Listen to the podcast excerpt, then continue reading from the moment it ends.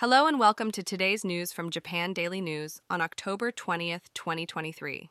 In today's news, a tragic discovery was made in Tochigi Prefecture as the body of a 15-year-old high school student from Chiba was found in a rental car.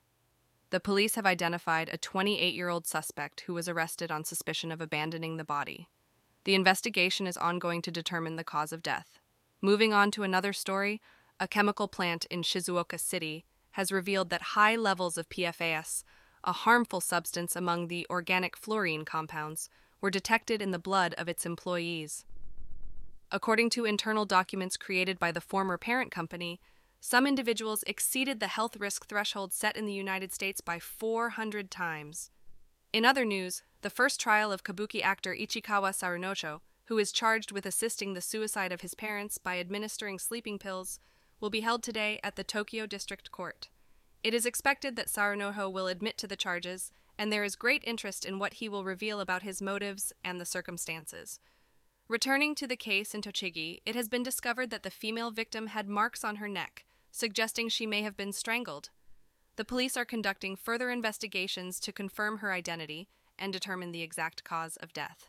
Moving on to a different story, it has been revealed that approximately 4 million pieces of customer information leaked in the NTT West Japan subsidiary's data breach were from a company in Okayama Prefecture.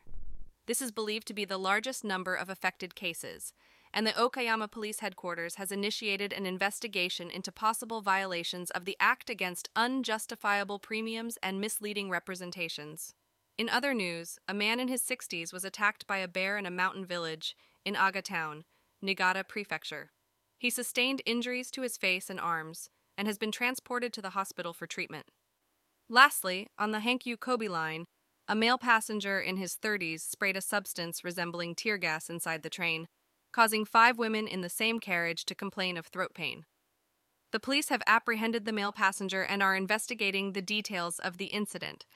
And now for the weather. Today in Tokyo, the weather will be sunny with a maximum temperature of 26 degrees C and a minimum temperature of 20 degrees C. Visit japandailynews.com for the news, yen exchange rates, and a daily Japanese proverb.